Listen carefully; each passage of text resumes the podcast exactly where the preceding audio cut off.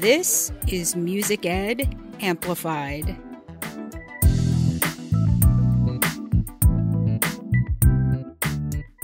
Hello, music teachers. What is going on with you? Me? Well, I'm exhausted. My voice is not doing great. The kids seem to be in a bit of a downward spiral, and I'm just waiting for my ever-looming, unannounced observation to take place any day. But I know it could be worse. I could have 2 unannounced observations. See, look at me. What an optimist. How are you doing? Have you gotten into your groove now that school's been in session for a while? Probably only to be knocked for a loop sometime this month as Thanksgiving approaches, which can only mean that December is around the corner so that things will really ratchet up. Oy, I'm depressing myself. Are you doing an in-person concert in January or this December? Are you doing some kind of virtual performance? Or are you just skipping them all together because of COVID?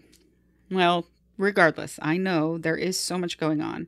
So I am truly thankful that you've stopped by to spend some time here on the Music Ed Amplified podcast, a place where we talk about what it's really like to be a music teacher and all the ups and downs of this life, and also a place where I try to share as honestly as I can about my own journey to become an anti-racist, anti-bias, anti-ableist human being and educator.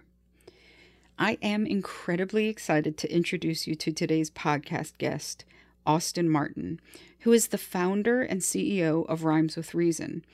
This online interactive educational platform lets students study vocabulary words through, wait for it, hip-hop lyrics, using audio clips, games, and quizzes so that kids can decipher word meanings through context clues. If only they had such a thing for algebra, my high school years could have been so much less painful. But I digress. Hip-hop lyrics, as Austin said in a 2019 lecture he gave at Brown University, a link to which I will share on this episode page, are the great equalizer that basically cover all socioeconomic, cultural, and racial backgrounds and can help to distribute literacy equitably. In 2014, at Brown University, Austin Martin founded Rhymes with Reason after he discovered that 67 of the top 100 words on the SAT were detectable in recognizable hip-hop lyrics.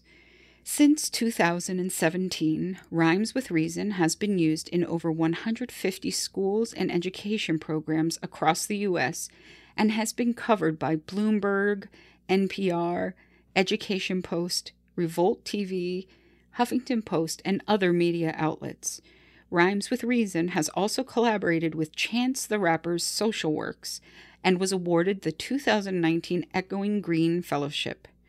Martin was selected as one of Forbes 30 Under 30 in Education and is currently an EdM candidate at Harvard's Graduate School of Education. Talking with Austin was really fascinating, so let's get to the interview.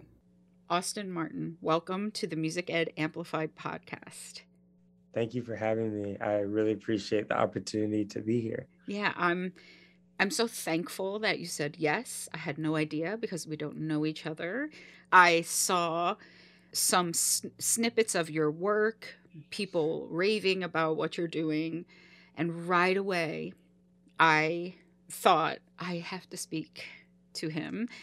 And so I appreciate that.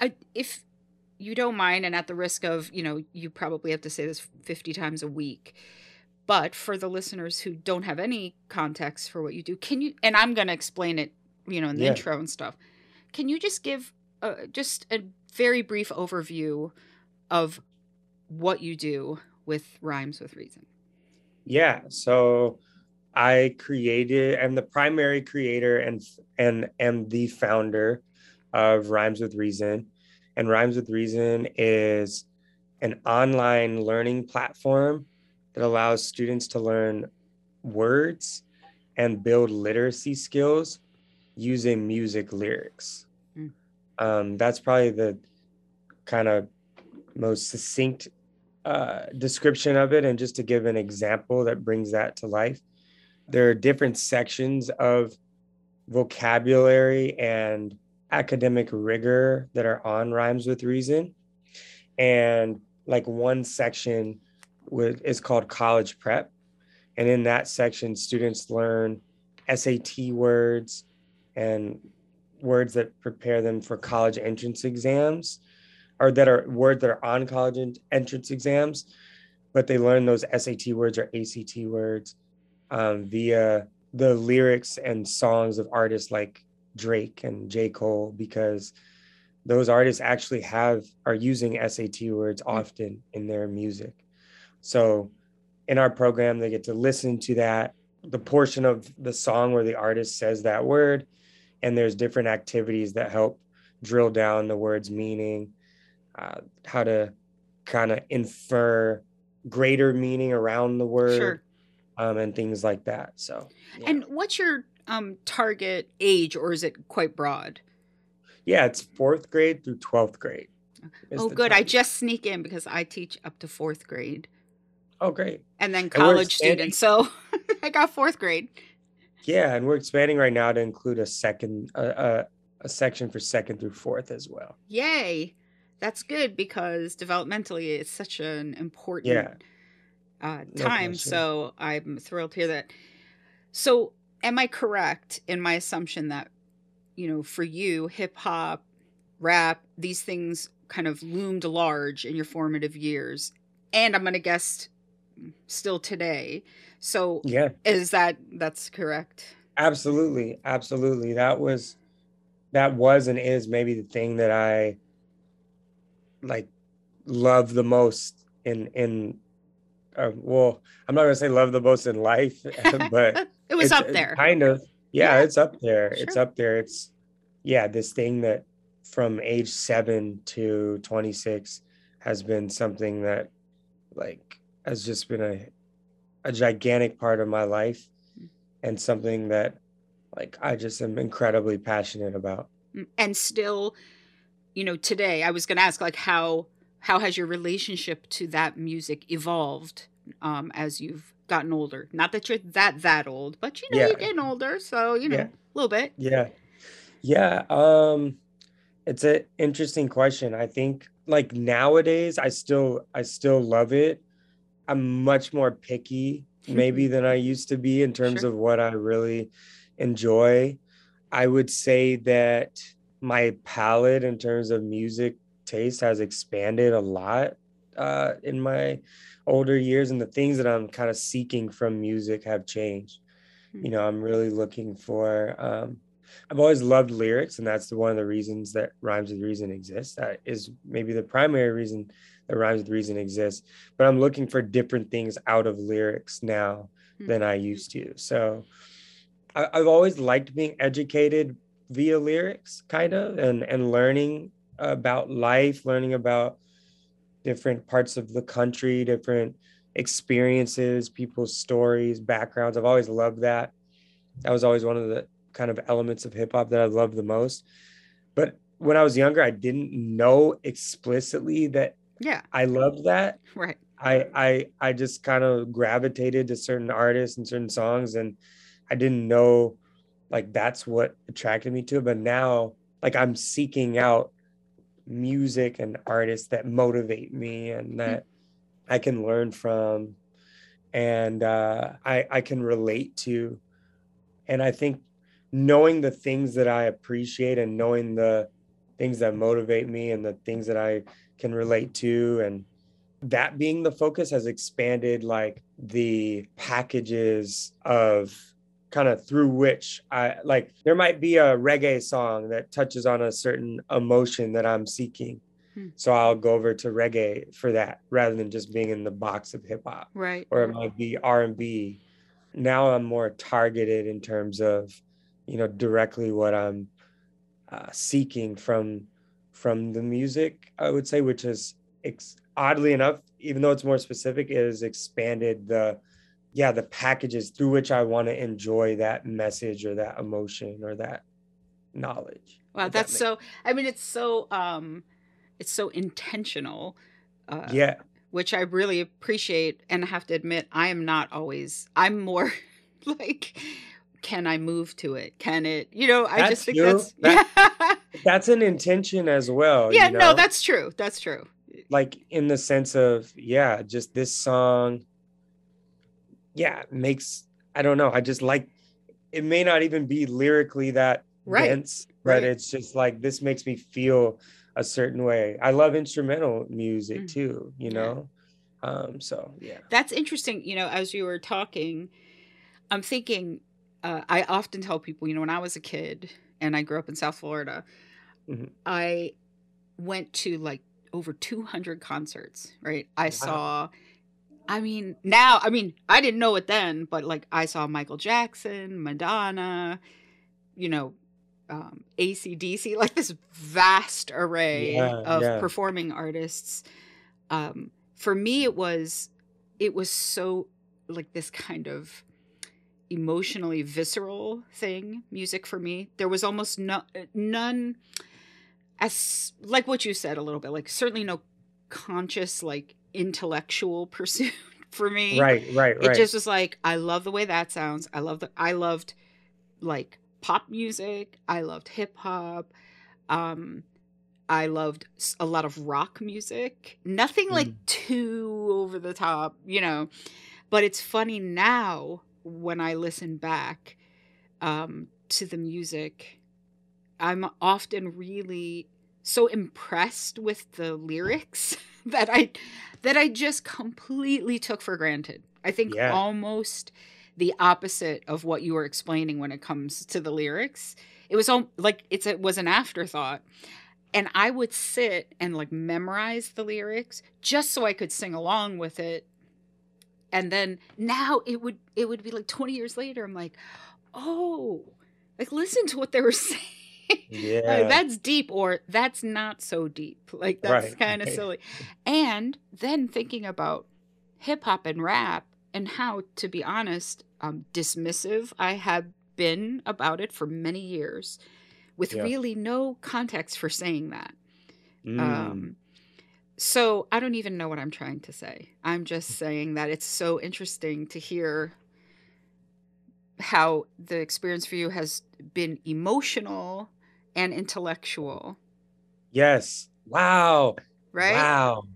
Wow. That right there, what you just said, that's the simplest way to describe why I love music, probably. Yeah. I mean, it's those things. And it's really physical, too, because it's doing things to your brain, which signals things to your body, right? Yeah. So, I mean. But it's that perfect mix for me of emotional and intellectual. And wow, that is such a revelation, because I think one of the reasons why Rhymes with Reason kind of came to be in the first place was that music connected with me so much more as an early child than academics did. Sure. And that, what we just said, I think is the reason why. It was just both mix. Yes. The academic side was just intellectual. The music was emotional and intellectual, and there's other things too. I think identity is mixed in for me, for sure, in terms of the music really speaking to my identity development and you know, kind of culturally relating and things like that. But I just think that multidimensionality of music is what makes it so powerful, you know, and why it's more like it has more of a gravitational pull to it than like school sometimes does for a lot of kids. Sure. I have a question for you. Yeah. What was music class like for you when you were younger? Anything you can remember? It was nothing. It was pretty standard, like pretty straight and narrow. One thing about me, though, is interesting is my family. I have a really strong musical background in my family. Oh, let's hear it. I'm always interested in that. Yeah, my dad, he's in his 60s now, but he's been a a jazz musician since he was two or three. Whoa. He used to be a professional drummer. Wow. He was like a child, not like prodigy, a super child star, right, but arguably child. He was on back in the day. You know how it's still a big deal to be on TV, but back when you were, like, no, it was a huge deal then. When you were like, he was like probably a kid in the 60s. 60s, because I'm in my 50s and I was a kid in my 70s, in the 70s. Yeah, so he was all on TV being as like a 5-year-old, 6-year-old drummer. It's awesome. He's played with a bunch of. He's in a group of Michael Jackson's pianists, Greg Phillinganes. Wow. That's amazing. Yeah, so he's like, music was just a huge part of my life because of that. I remember like being a little kid and actually being annoyed because my dad would be playing the drums like super loud in the house. And wow, what a flip. Yeah. But like, you know, when you're like 5 years old, like the sound of like cymbals and that's like a real abrasive sound. Sure. Like, it's a lot of sensory overload. Yeah. And then his dad is a bass player. Really? And my grandfather's brother, my uncle, is a drummer. And you know, they would, I don't recall when I was really little, like they play at church and you know, stuff like that. And it's just like, music has just been, it's a part of my like DNA as well. So I say that to say, even though in like school, like the music stuff was pretty like basic. Yeah. I was kind of surrounded by it at home, basically. Yeah. Oh yeah. Because I mean, a big part of what we talk about on the podcast and just in the general conversation, I hope that's happening, is a kind of fundamental lack of connection between what's happening in a music class, in an elementary school, in a middle school, and what's happening in the lives of the students.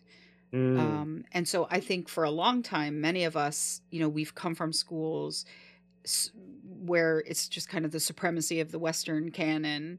Yeah. And the Western canon is great. Love it. But what happened is we threw everything else away. Right. And there's no connection points for students. For sure. And so it kind of sounds like, when you say that, it's interesting to talk to somebody who doesn't know I'm going to ask that kind of question.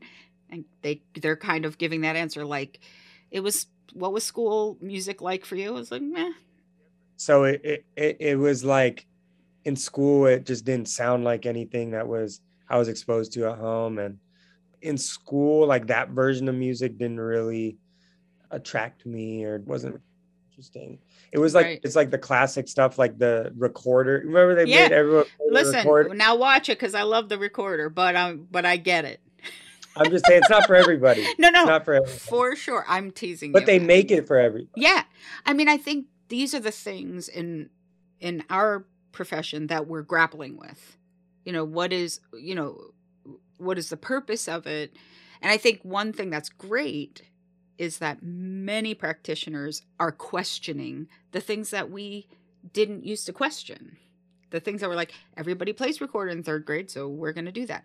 Now, I really like the recorder because I can connect it with students to, like, we can play things that come, and it's weird, but it's kind of funny for them too, to play things that come from their music. Yeah. But it's a point of entrance for sure, for some other stuff.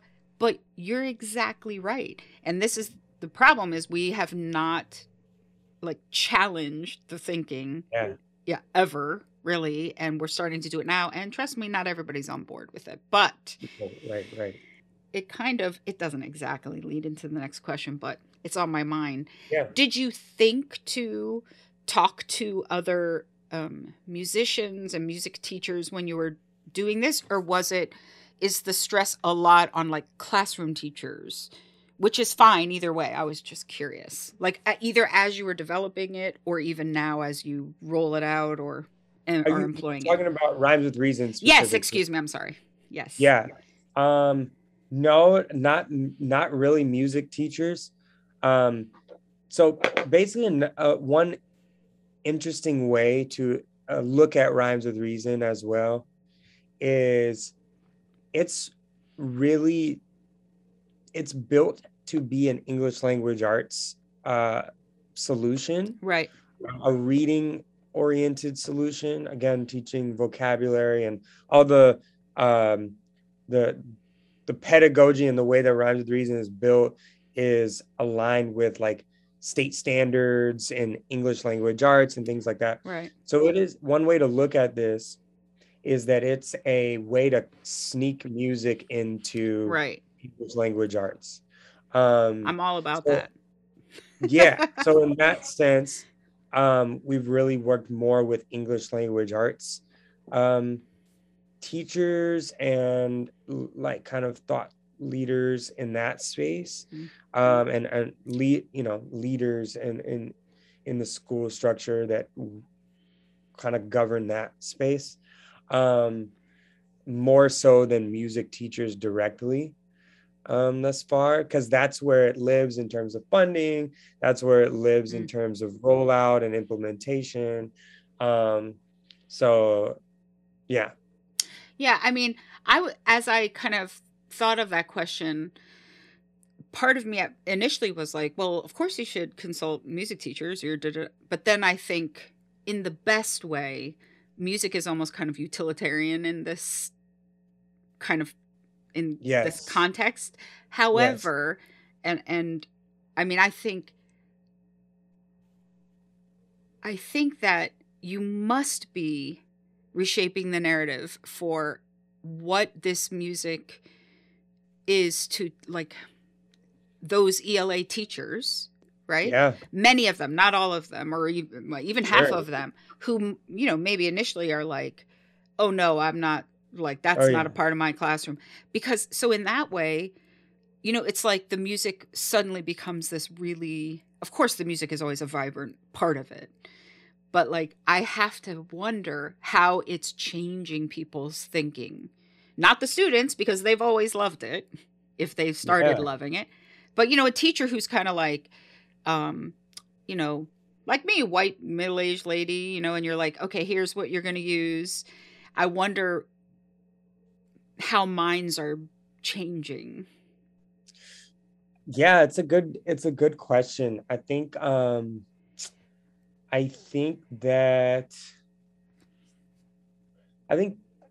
teachers are impressed in the sense of like, oh, wow, I think it does change a little bit of their perception. Like I think that they do negatively stereotype, not all teachers, but some teachers negatively stereotype hip hop to some extent. And the way that I think some negatively stereotype it in a lot of ways, but one way that they might is thinking that it's not as intellectual as it is.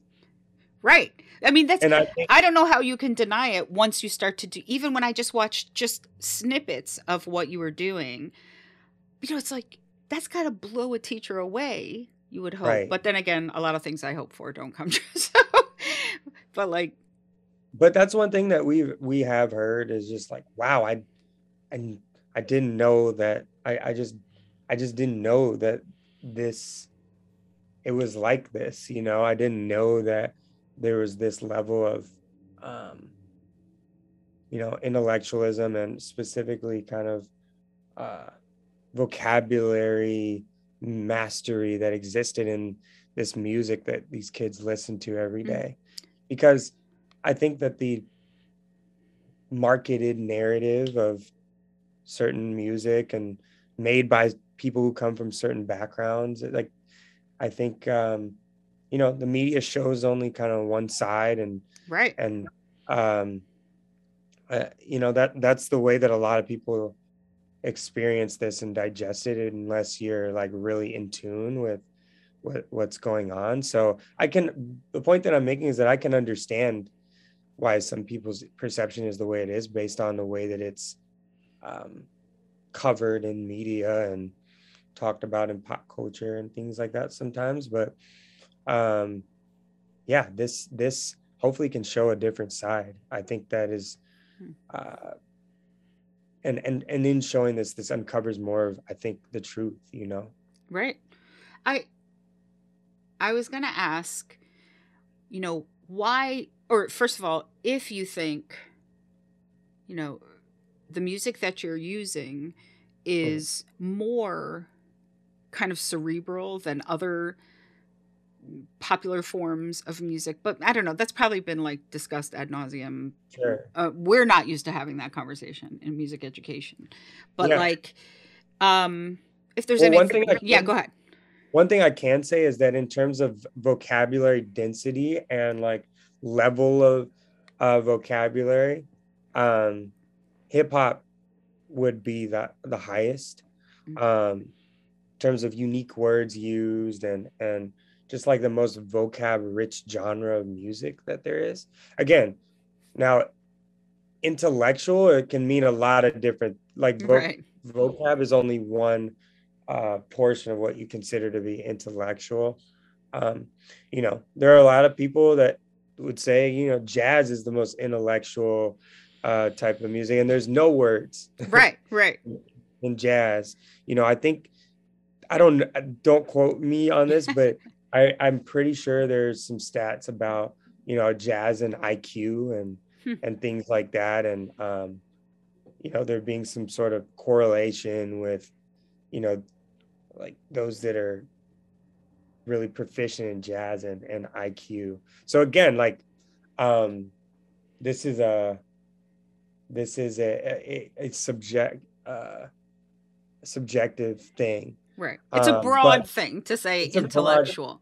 Yes. Yeah. But by the metric of vocabulary, hip hop is in the lead for sure. And why is that? Is it just because it's so textually, like the text, the lyrics are the engine of what's going on? Because I mean, any musician in a band or, you know, group would say, oh, the lyrics are very important to us. I mean, I can't imagine too many who would be like, oh, lyrics, yeah, that's kind of an afterthought for us. Yeah.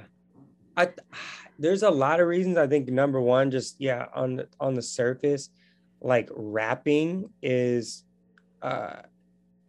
like you're fitting more words and lines. Yeah, it's just more bars into a song than in ballads,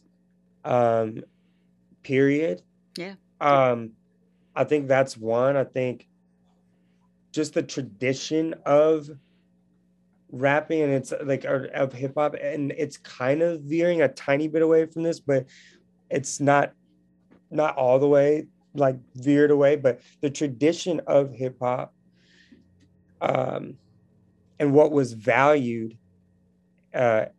is valued, not maybe as much as it used to be before, but what has been traditionally valued historically in hip hop is like you being the author. Like in other genres of music, collaborative writing is way more celebrated. Right. It's like there'll be, you know, like in pop, and I don't know about country, but like in pop and other, like, you know, these some of the greatest icons, like it's they didn't write their somebody song. Else wrote their stuff. Somebody else wrote their stuff. It's not, and no one, there's nothing wrong, like no, there's no negative, they're not knocked for that. That's not even like, no one cares. Well, it's not even touched on, like your assumption is not even mentioned. Yeah. In hip hop, what is known and valued as the most valuable is you being the author of your songs. So you telling your stories the best, you being the most witty with your wordplay and using words the best, and you being the author. So if we found out that Jay-Z like didn't write his lyrics or something like that, or if we found out that Tupac wasn't the primary author of his lyrics, or Notorious B.I.G. or something like that, like that would that would, I'm not going to say that would ruin them, but that would greatly devalue their legacy, because their legacy is tied to how poignant their authorship is. So that's another reason I kind of went on a tangent, but no, it's great. Part of the reason of why hip hop and literary arts and words and writing and vocabulary and storytelling, why it's the genre I feel that reflects the value of literary arts the most, maybe compared to others, in my opinion. So that would be. That's really fascinating. And I think I only know a little bit of about any genre of music. I'm not this admission of music teacher. I'm not always so well versed on kind of the origin story, but my feeling about maybe just what I kind of envision for rap music in particular is, after hundreds of years of things being taken from them, Black people writing these lyrics. This is my story. No question. That's a big part. I'm telling my story. And that's why it's not even a consideration of let's work together. No question. That's a big part of the historical context, for sure, of hip hop. Yeah, no question about it. This is just a pragmatic question. Yeah. So this happens all the time. Yeah. And and of course I'm laughing because I'm probably talking to the person who's maybe way more aware of this challenge than music teachers are. How are you working with a genre that has a lot of bad words in it? How do you work around that? Or not around it, how do you work with it? Yeah, so I would say around it, actually, because in our program, we only spotlight vocabulary that's used in the where it's not used in the same lyric or the same bars as curse words are used. So you'll never hear a line or a lyric in our program that has curse words in it. Has that been difficult? No. Okay, because I need to learn how to look better. Because we actually built a machine as well. We built a machine that a search engine basically where it won't give us results that have curse words nearby the target vocabulary word. Could I rent that machine from you for a week or two? All right. So anyway, that was just curiosity. Well, I don't know if we no, I'll ask it like this. Yeah. Why do you think it's important for teachers from the dominant culture to reframe their thinking and so this is a little bit different because it's not exactly Rhymes with Reason. Sure. But I'm talking to you as a consumer of this music and a person who's obviously given a great amount of thought, and certainly interacted with the music a lot. Yes. Why is it important for these teachers to reframe this thinking and intentionally look for ways, right, where they can not just include, but celebrate the kind of home culture of the students who are sitting in front of them? Why, sure. For you as a person who has gone through, education, is now working in education and with educators, why is giving an authentic point of connection engagement in the classroom so imperative for students, do you think?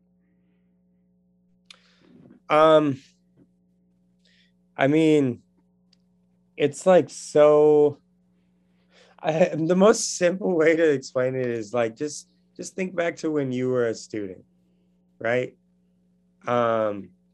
Think about what it would have been like if what you liked and what you identified with could have been a part of your academic experience, how much better it would have been for you, how much better, how much more confident you would have been as a person, how maybe more successful, maybe in terms of feeling intrinsic motivation. Yeah. You might have been. And what I would say is as well is like America also looks different now than it probably did, or than it did a generation ago. Sure. Just to be really, really frank. Yeah. In 2020 marked the first year where America became 51%. Well, I think the population under 18 is 51% minority, yeah, or over 50% minority, or maybe now called majority. So because I'm no math genius, but 51. Yeah. Right. So connecting. And that's one thing about music, and is that it's actually it is more of a, I think more of an equal, equitable picture of what the world actually looks like in terms of, like just all these different types of music, all these different types of artists that we consume, all these different backgrounds. That actually is more reflective of, I think, the America, the world, than like our education system is. Yeah. So I think kind of, utilizing the innate diversity of that's inherent within music to accommodate this growth of diversity that's happened in America, is happening in America. I think that's an important thing to consider. Yeah, I think so interesting as you're saying that. And let me say it so I know that I'm understanding you correctly. So what you're saying is our actual musics, right? Like the music that's going on is more reflective of the actual diversity that exists, yeah, than what we see happening in education. Correct. Right now, where we're still kind of holding up these former paradigms. Correct. Like, and I, at the end of last season, I have a friend who teaches music history, which has been a pretty, definite, white guy, holding up the Western European dead white guy stuff, music stronghold for a long time. And I was encouraged when I talked to him, at least, but he's saying that it's getting better in the music history, because the music historians, they're the ones teaching performing musicians, music educators. So what they do is really important, right? So if, absolutely, if they, so here's what I'm trying to say. When I was going through school, it was, this is what's the best. I didn't question it. My immediate response was the music that I love, right? So Earth, Wind, and Fire, Stevie Wonder, Michael Jackson, whoever, Genesis, all these groups, that's something lesser to put to the side. And this is something I've talked about on the podcast and has had a lot of reaction from musicians who were like, yes, also me. That happened. Wow. And so when I started studying, and I started studying classical music, because that's what you do in music school, in many music schools, immediately was like, okay, this is my, it wasn't quite so simple. It's like, this is my fun music. And this is who I'm supposed to be. And I do really love classical music. I've come to appreciate it. But I really started to change, or tried to change, who I thought I was supposed to be as a musician. Mm. And that, of course, translates to the classroom. Because once I start teaching kids, what am I going to teach them? Here's what is the best, everyone. And here's who told me that. Right? That's so fascinating. Isn't it? That's our problem. That's what we're going to do. It's so fascinating because I think to my upbringing at home and like Stevie Wonder and Michael Jackson were seen. That was genius level. Right. That was like that was Beethoven. Right. That was your Bach, Beethoven, and Brahms. Yeah. Like, you know, and I still think of it that way, you know, just thinking of even, I mean, both. I'm a huge Michael Jackson. Like I listen to Michael Jackson probably more than Stevie Wonder, but when I think of Stevie Wonder particularly, just thinking of this blind man, right? That like, how is that? That's I can't think of anything more genius. Hmm. I can't think of anything, you know, more. You know what I'm saying? It's like that's more amazing. Yeah, more amazing, right? But that's not what we're taught. That's unbelievable. Yeah. And I'm talking, and I know there might be people listening who are freaking out because they're like, oh, no, but I appreciate what you're saying because you're acknowledging the reality. Yeah, that's what it is. And that is a great percentage of music programs in the United States. It's just, that's what it is. So if you're out there, people listening, and you're like, it's not like that. Like maybe you're at Berkeley, right? You're in Boston and you're at Berkeley. That's an outlier. That's just the truth. Now, I hope it's, as my friend who teaches music history, like I was saying, you know, they are changing. And hopefully what I'm perceiving is maybe just stuck from when I was in school. But I do talk to a lot of young, you know, music teachers and musicians, and we're still doing this. This is the epitome. So if this is the epitome, you know, and this was me. If you listen to my podcast, even from 3 years ago, I'll say things like, I don't need to teach kids about music that they're listening to because they've got an overabundance of that. I need to teach them what's best. Right. And you just feel that like that white supremacy dripping off my tongue as I say it, but I didn't know because that's what they told me. And I just bought into it. Like, okay, this is the best. And it does seem pretty good, you know? Sure. Yeah. And I remember saying to one of my teachers, one of my professors, like, I don't know how to reconcile these two things.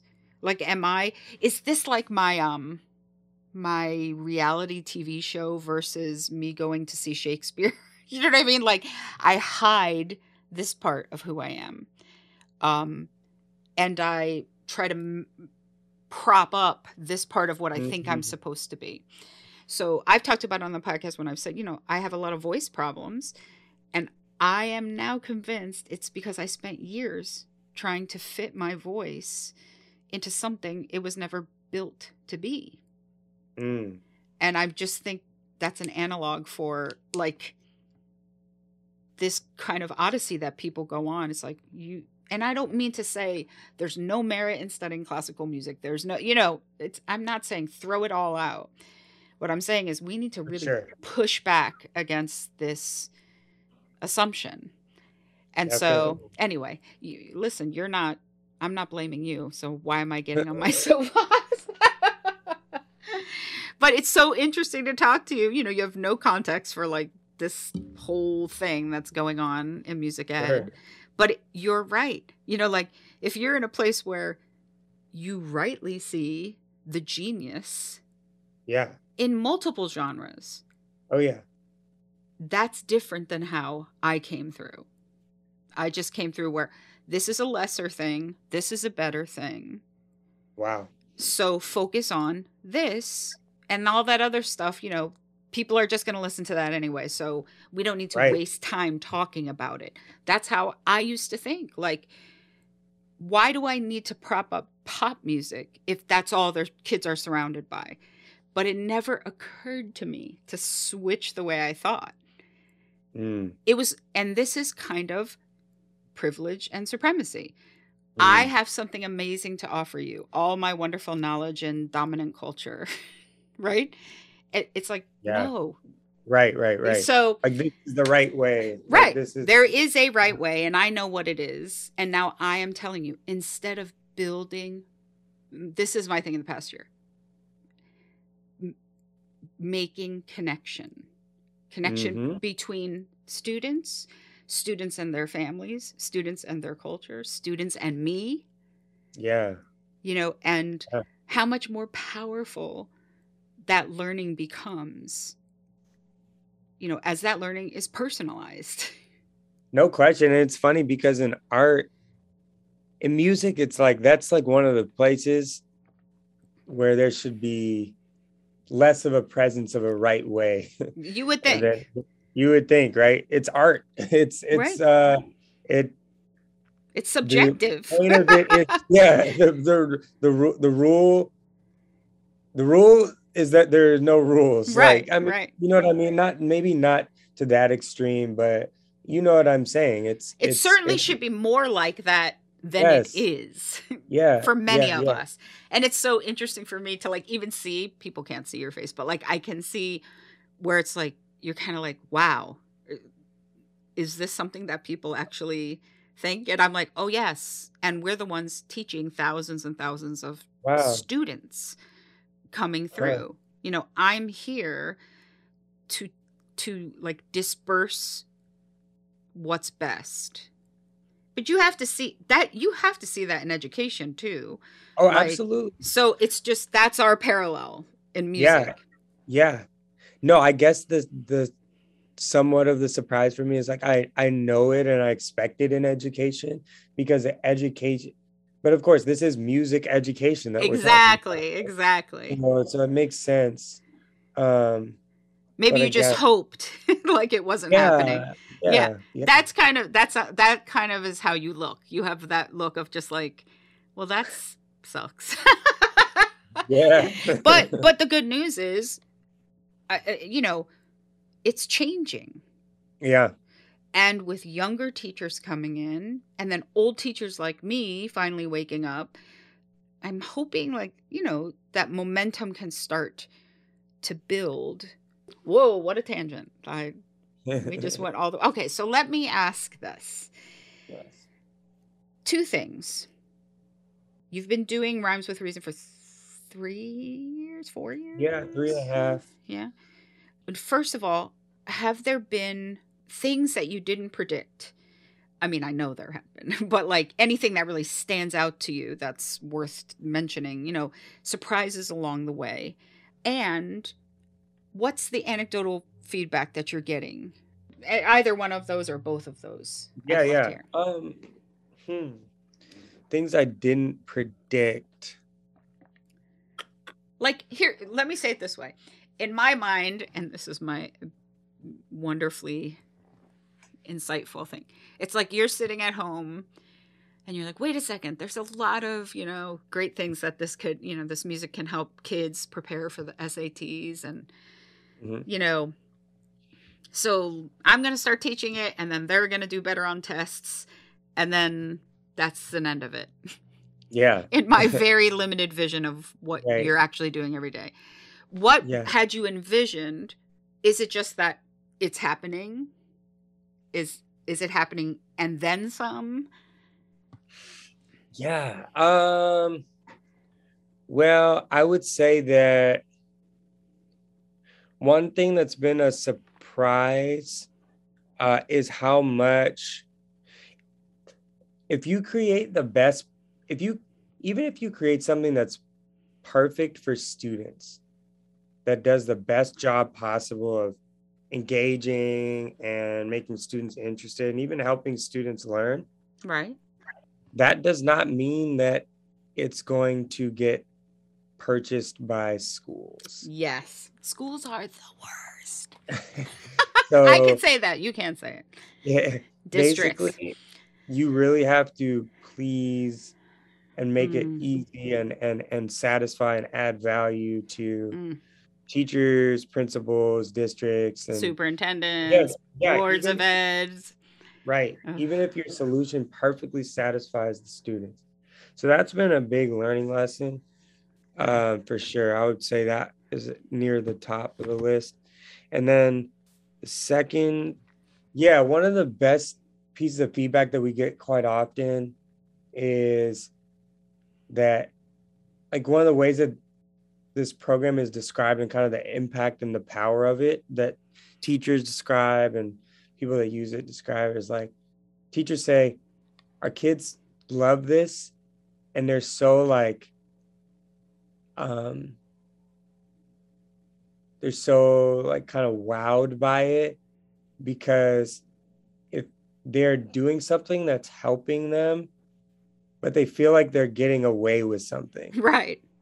Like, they feel like it's, like, too good to be true. Right. Somebody's going to come take it away. Yeah. Yeah. Like, the fact that they can listen to their favorite music in school and that that's actually helping them with their homework and with their assignments and helping them grow as learners. And, like, this is actually being assigned to them, like that, like, you know, they're some artists that they listen to on Spotify is, like, a part of their grade. Right. Like, they're like, that's one of my favorite things to hear and something that we hear quite often. So I love that. It's like, I don't know what the word or phrase is to describe what I'm, like, explaining, that dynamic, but I think that's, like, really powerful to hear. Yeah. I mean, that is, maybe because I'm working on this presentation that I'm giving about, like, how do we foster belonging in the music, in a music classroom? You know, how do we build this culture of every student feels like music is for me. This music class is something I want to kind of invest myself in, as opposed to I'm just kind of here because they're forcing me to be here. And I think, like, if I could get kids to feel that way, that, like, that was, you know, the bottom line for me is when I hear students simply say, that was so much fun, Dr. Strong, I really do. And every teacher I ever say that to is like, that's the gold standard. Like, if you have a kid leaving your classroom and just like, that was fun, can we do that again? With a second grader, you know, you've hit something. Yeah. Every day that I can get that response, I know that they have connected with what they experienced. And it sounds like, you know, you're doing it in a way that, like, when I heard what you were doing, at first I'm like, it's just genius. Like, it's that kind of thing. I was like, why didn't somebody think of this before? Right? Because it's exactly what you said. It's like, I love this, and we're doing it in school. Yeah. You know, and also, you know, begs the question, why should a kid be so surprised?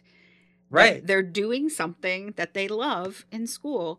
And I'll just keep saying, we need to do better by these kids. No question. No question. And so one last question. Sure. I don't know that there is anything besides just promoting, you know, your work and stuff, but is there anything else we can do, like, to help get this into more schools, more districts? What, do you have any ideas for me as I encourage people or teachers listening now? Should we go talk to our principals? Should we? Definitely. That's one thing, talking to your principals. By the way, the website is www.rhymeswithreason.com. Yes. If you want to send it to them, you know, electronically. Teachers can utilize a free trial on our website as well.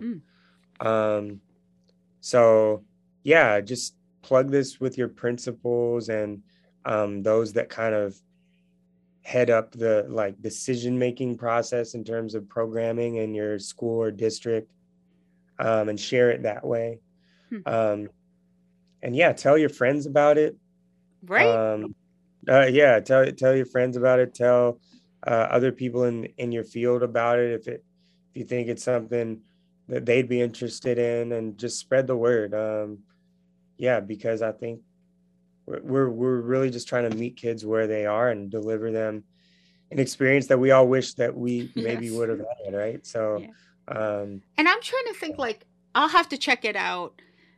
I mean, I have to think that it's something like when we're doing, I have like units on hip hop kind of that I've been developing. I feel very out of my league, but I'm trying. But we do have some, you know, great leaders in the field who are talking about using hip hop in the music ed classroom. So Franklin Willis and a lot of people who, not a lot of people, some very great people, hopefully lots more to come. But I wonder if, you know, we could use it as music teachers because, you know, just flipping the I would love to see how that goes. Yeah. And kind of get some feedback. And yeah, you guys, I would just sign up for the free trial. Yeah. And I would love that to kind of, and yeah, like to hear, and you can email us off of our website and let us know how you're using it. Yeah, because I could see music teachers saying, because we're always getting this like push to like, oh, literacy. So, you know, it'd be so funny to like, well, here's the perfect program for that, because we can actually talk about the musical elements of hip hop and say, and look what we're doing. We're teaching them this very rich vocabulary, using it in context, improvising with it. Wow. I didn't know that there was like a literacy push among teachers. Well, there's a literacy push everywhere, and a lot of times, to be honest, the specialists, the art teacher, the music teacher, the gym teacher, I'll say it as it is. We resent it because it's kind of, the implication is we're this like handmaiden to what they need us to do. You know what I mean? But meaning, I'm here to teach music. Right? Yeah. But when you can do it like this in such an authentic, organic way, where it's like one of the most important parts of hip hop and rap music are the lyrics. Yep. And so if you just happen to get more literate because I'm doing that, I'll take it. Because if I can have a really authentic experience with students that is helping them musically, right?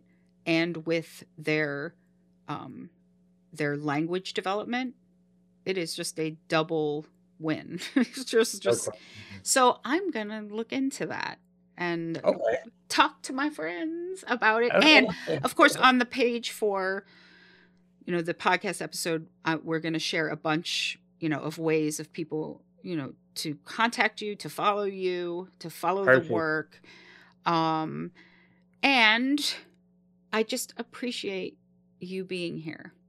Oh, no, thank you for having me. Thank you for reaching out. It's an honor to be able to have this platform and to speak with you. So thank you for having me. Yeah. Well, I just wish you all the best. And I am thankful for your work. Thank you. I'm imagining it is exhausting work, but you are doing. I love it. You are doing a good work and an important work. So I thank you and the people who are helping you.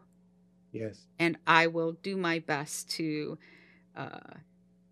tell other people to get on the stick and look into this amazing program and platform. Well, thank you. I really appreciate it once again. Yeah, this is awesome, and it's great to meet you as well. So I appreciate it. Same. Yeah. All right. Well, thank you.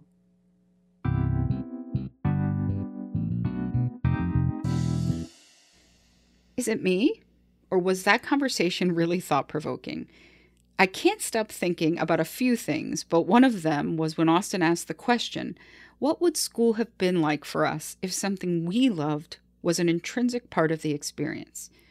I absolutely love talking to Austin, not just because he is a really innovative, brilliant, thoughtful young man, but because it was fascinating for me to hear his perspective as a, quote, layperson, albeit a very musical one, on the issues that we are facing in music education. He certainly has me thinking about the recorder again. I would love for all of you to go to his website, rhymeswithreason.com, and get that free trial and use it with students. If you do that, please let me or Austin know your feedback, especially if you think it's something that has great potential for the music classroom. Remember to also look at the episode website for more ways to follow the work that Rhymes with Reason is doing. Austin, thank you again for such a great conversation.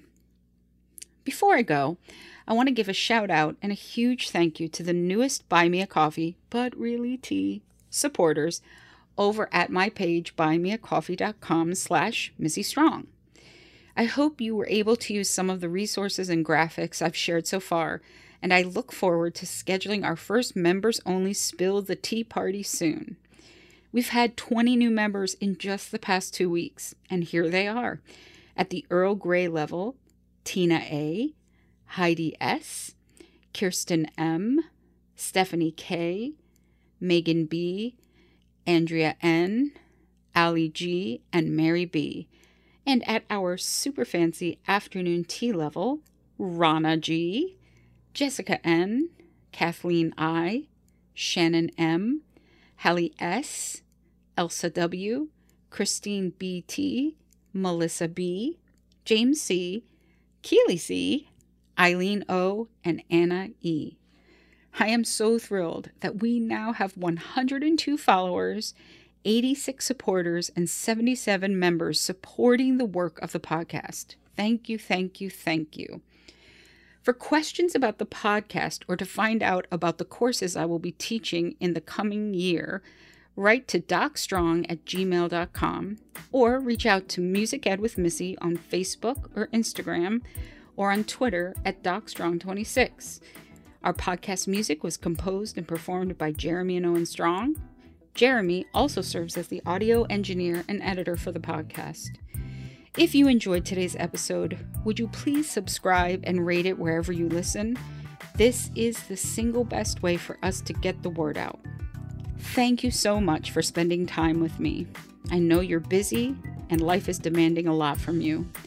I hope it was worthwhile and that you're motivated to reflect on your philosophy and practice. I'll see you next time, but until then, keep doing all you can to create a more musical, joyful, thoughtful, just world for your students, families, and community.